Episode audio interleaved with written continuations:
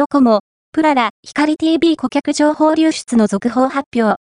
業務委託先の元派遣社員による不正持ち出しと判明。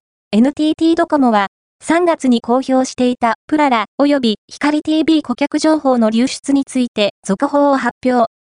業務委託先である NTT ネクシアの元派遣社員が顧客情報を含む業務情報を不正に外部に持ち出したことが判明したという。